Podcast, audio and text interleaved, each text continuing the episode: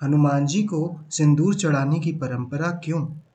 अद्भुत रामायण में एक कथा का उल्लेख मिलता है, जिसमें मंगलवार की सुबह जब हनुमान जी को भूख लगी तो वे माता जानकी के पास कुछ कलेवा पाने के लिए पहुँचे।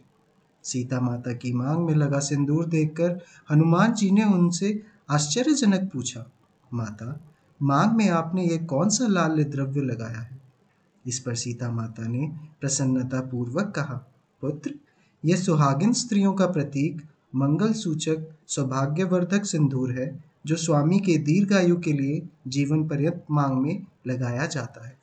इससे वह मुझ पर प्रसन्न रहते हैं।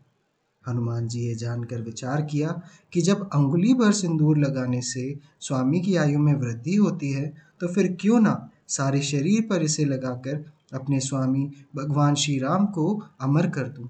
उन्होंने जैसा सोचा, वैसा ही कर दिखाया। अपने सारे शरीर पर सिंदूर पोतकर भगवान श्री राम की सभा में पहुँच गए।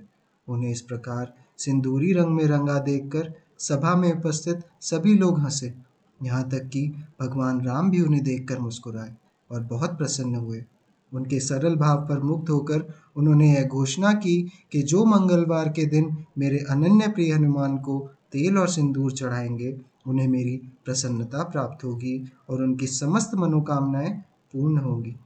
इस पर माता जानकी के वचनों में हनुमान जी को और भी अधिक दृढ़ विश्वास हो गया।